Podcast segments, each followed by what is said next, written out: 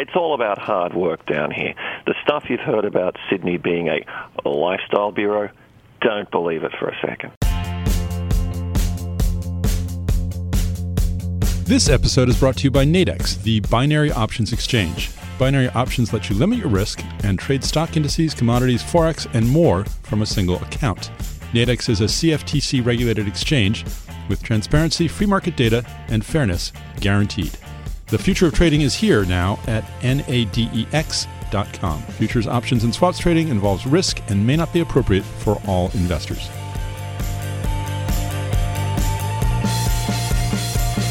Hi, and welcome back to Bloomberg Benchmark, a podcast about the global economy. It is Thursday, November 19th. I'm Tori Stilwell, an economics reporter with Bloomberg News in DC, and I'm joined this week by my co host Dan Moss, our executive editor for international economics coverage, who is up very early to join us from Sydney this week, and Aki Ito, our editor for Benchmark in San Francisco. Hey, everyone. It's great to be here. Dan, when are you going to move me to the Sydney Bureau? I've been asking for this for years.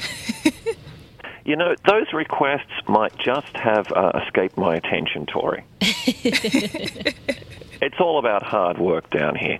The stuff you've heard about Sydney being a, a lifestyle bureau, don't believe it for a second. Okay. That's great to know. Tori, I have uh, two announcements before we start the show today. One, there have been a lot of really cool people tweeting with, at us with uh, feedback about our show special shout out here to Mike Lamp from South Carolina and Dan Levine in San Francisco. Uh, so please keep writing to us. We love to hear from you. And second of all, we are throwing a swanky cocktail party on December 1st in DC, uh, celebrating both this podcast and also the print section of Benchmark, which you can find on Bloomberg.com.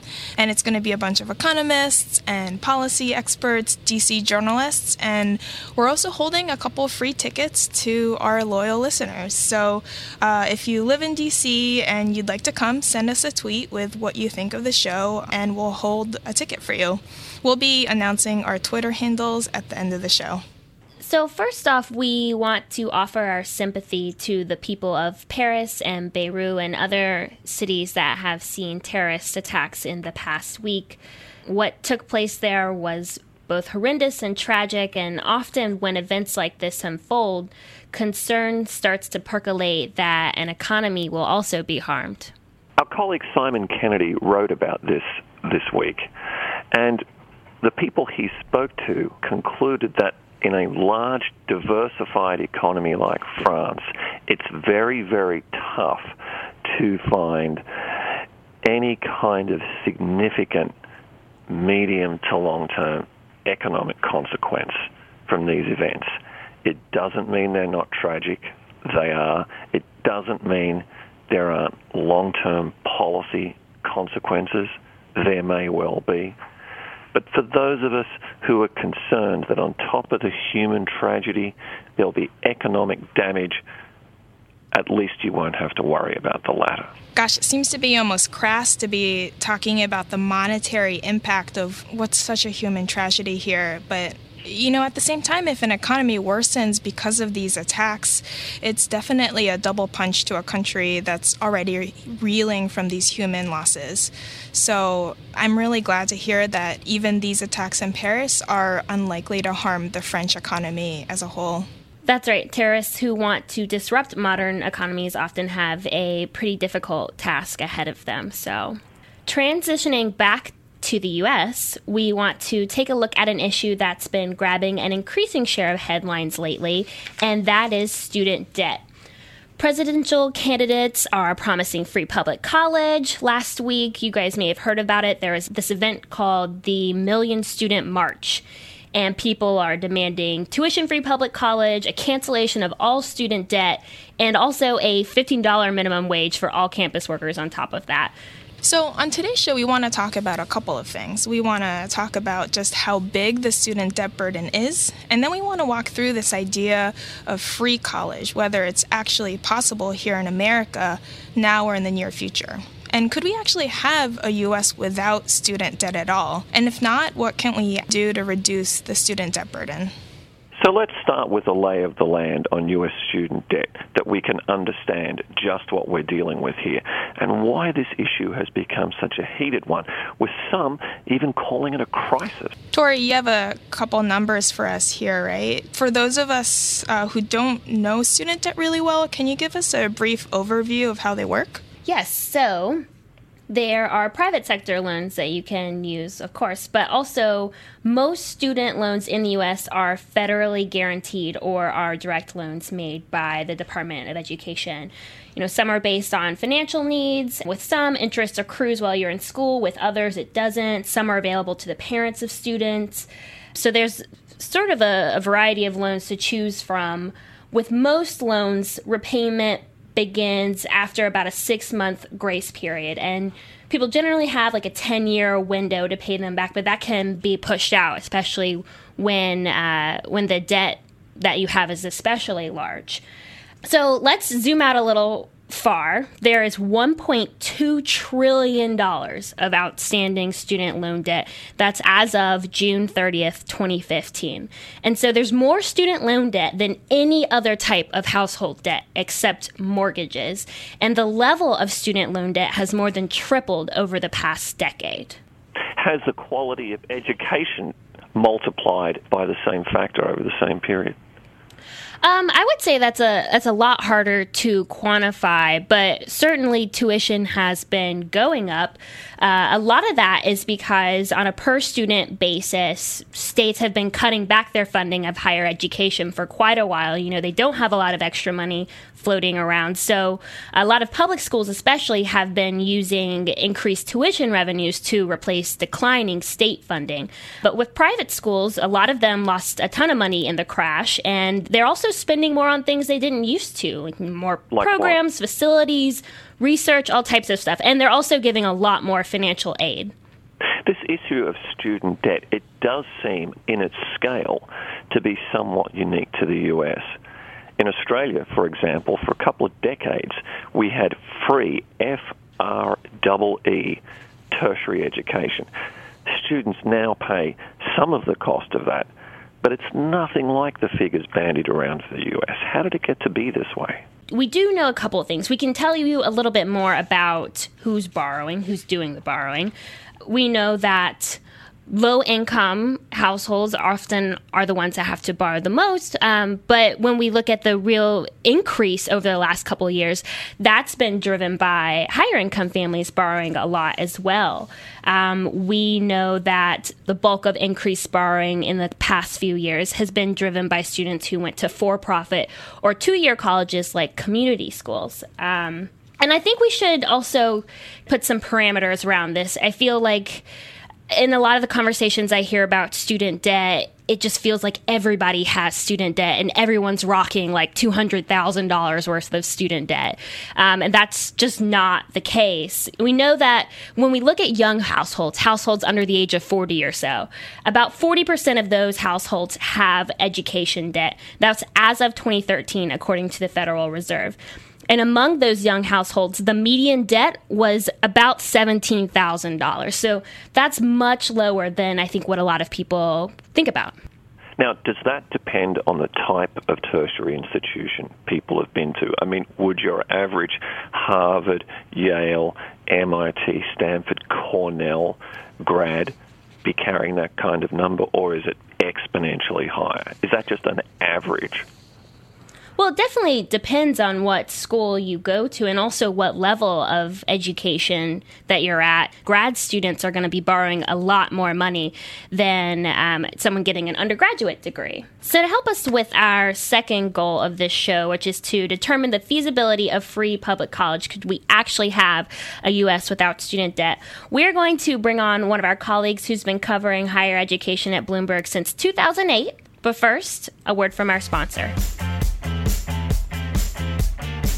What do traders want? To limit risk, access every opportunity, and trade on a level playing field. Nadex binary options let you set your maximum profit and loss before the trade, so your risk is always limited. Find opportunities in multiple markets, stock indices, commodities, forex, even economic numbers, and Bitcoin, all from one account and platform. Nadex is a CFTC regulated exchange with transparency, free market data, and fairness guaranteed. innovations the financial industry needs and Nadex already has. That's why we think binary options are the future of trading. And it's here now at nadex.com. Futures, options, and swaps trading involves risk and may not be appropriate for all investors.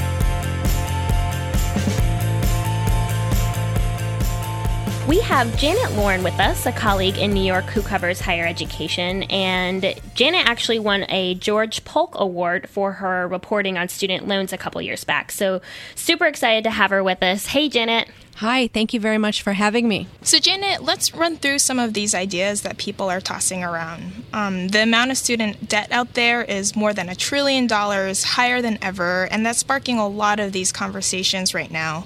Can you talk about some of the other countries that have actually been able to make college free? Uh, well, we heard from Dan in Australia about his experience there where um, it had been free. And Australia has also done something that the U.S. has been trying to do in its repayment plan called income based repayment. And students repay their loans based on their income. And more students have been taking the government's offer up here to do that because they've been struggling. But there's one very important distinction between programs in Australia and New Zealand, and that is there are price controls on the front end. In the US, we don't have that, and uh, the cost to attend college has really skyrocketed. It's increased faster than inflation for decades. The problem starts with the price. And to give you a little bit of perspective, to add what Tori mentioned before, each year the Education Department disperses about 100 billion dollars in education loans, mostly to students but also to parents. So you're talking about a lot of money that people borrow to go to school. So, this idea of free college, um, the question is well, if the students aren't taking it out in loans, where does it come from? And we've heard two plans this year uh, from the Democrats. Uh, Bernie Sanders, the Vermont senator, uh, has talked about eliminating undergraduate tuition and fees at all public colleges and universities, uh, with the government putting in about two thirds of the funding and one third coming from the state. And Hillary Clinton, who has her own proposal has criticized that, saying that even someone like Donald Trump's kids would pay nothing for college and he could certainly afford to pay something. And Hillary Clinton has offered her own proposal, and that would cost about $300 billion over a decade. And it would encourage students to spend their own money on public higher education, and the government would help with some grants. So, at its basic level, though, are we going to have to, for, for free tuition to public colleges and universities to actually happen? That seems like it would require massive tax increases. Well, we're not really sure where the money would come from. You know, that's the beauty of proposing grand ideas.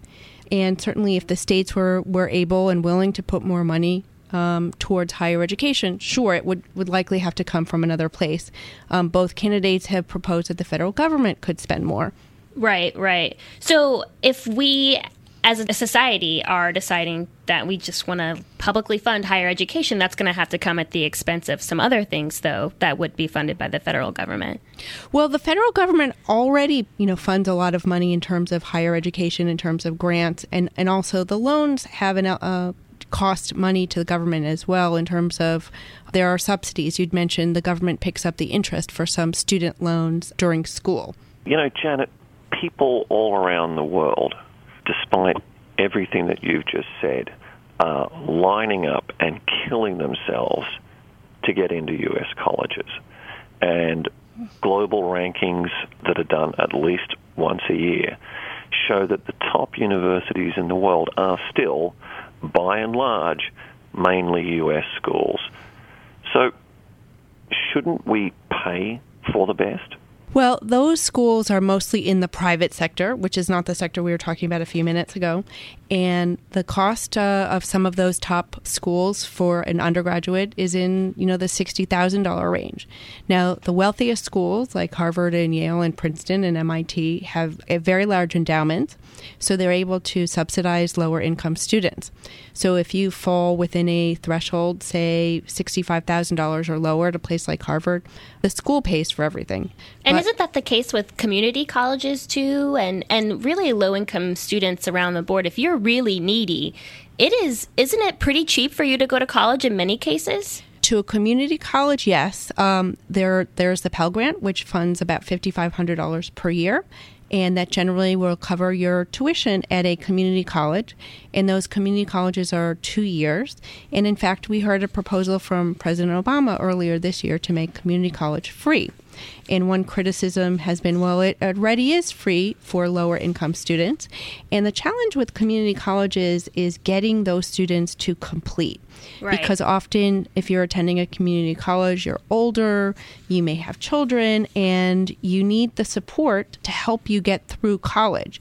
It's not just the tuition um, that, that is a difficulty, and especially if you're able to get a Pell Grant, it's the support to make sure you get the classes you need to graduate on time and to finish your program and to get help when you know you can't get that class or you have this struggle and there's some, there's somebody who can support you to make sure you're finishing. And we know if you don't complete college, that's when debt becomes a huge, huge problem because you you not only don't have this degree, so you're not going to get be able to get a job that would enable you to earn more, but now you also have the debt and then the absence of that extra credential could sort of like reduce your motivation even to pay back these loans. So, Dan and Tori, let's put our economist caps on and let's say this actually happened that public college actually became free in America. From an economic angle, could we say that that would be a great thing that all the student debt money could be applied to other things? What people were paying, maybe $400 per month, let's say, they could instead spend on mortgages or on fancy new bikes. Or even retirement. If you're not putting that $400 to your student loan payment, uh, you're not able to take advantage of uh, putting money away towards retirement. Pew came out with a, sto- a study about a year ago uh, that looked at the growing divergence between those who have student loans and those who don't. And if you're making that $400 payment every month towards your payments, you're not uh, able to save for retirement.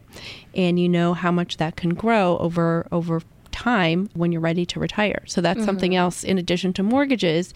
Uh, you may be seeing a big difference between those who have debt and those who don't but it's not really fair to look at that just in a vacuum, right? If we if we do think that free college is possible in the U.S. and we and we use that hypothetical, that money's got to come from somewhere. If it does come from tax increases, that is going to be money that's that's out of your pocket that wasn't before. Unless you're taxing someone else and not yourself. Let's answer the question though. Could this actually happen here in the US? Is it are we just talking pure hypothetical here? Is this something that could happen? Well, Bernie Sanders' proposal, I believe, is setting a 50 cent tax on every $100 of stock trades on stock sales in, in lesser amounts. So that's uh, one way to do it. Um, I'll give you another example. Um, Elizabeth Warren uh, proposed twice to allow students to refinance their student loans to a lower rate, and that was turned down twice by Congress. So I don't know that you're going to have that kind of support.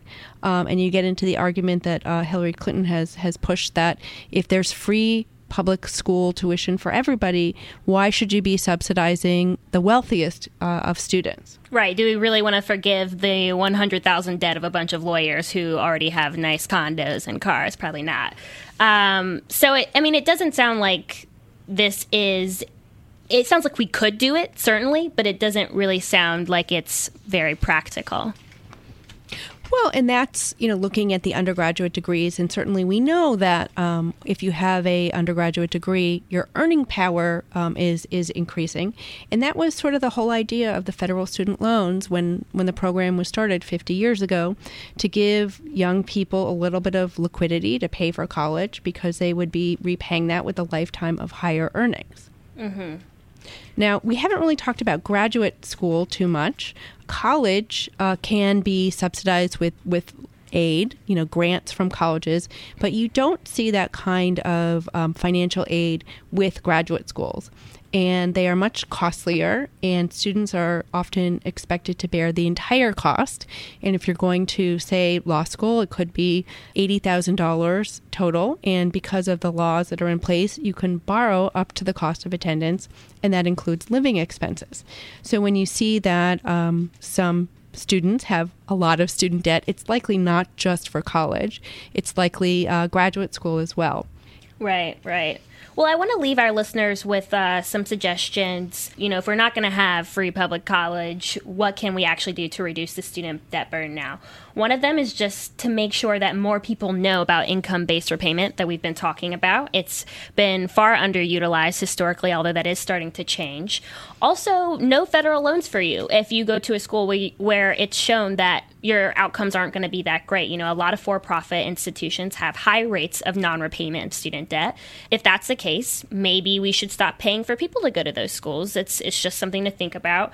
And also, like we mentioned, really, really focusing on this completion of college, making sure that if people are taking out debt to go to college, they need to be getting that degree. And with that, we are going to wrap up. Thank you so much, Janet, for joining us. It's great to be able to have uh, such an expert on this stuff with us. And thanks to you all for listening to Bloomberg Benchmark. We'll be back next week. And until then, you can find us on the Bloomberg Terminal and Bloomberg.com, as well as on iTunes, Pocket Cast, Stitcher, Google Play, all the platforms that my producers tell me to say. And while you're there, you can take a minute to rate and review the show so more listeners can find us. And let us know what you thought of the show. You can talk to us and follow us on Twitter at Akihito7, at Daniel Moss DC, at Tori Stilwell, and for our guest Janet, at Janet Lorin. Um, you can let also let us know what topics you'd like to hear more about. And if you are free on December 1st, and if you are in DC, let us know and we'll hold a ticket for our swanky cocktail party. Not too swanky now, Aki.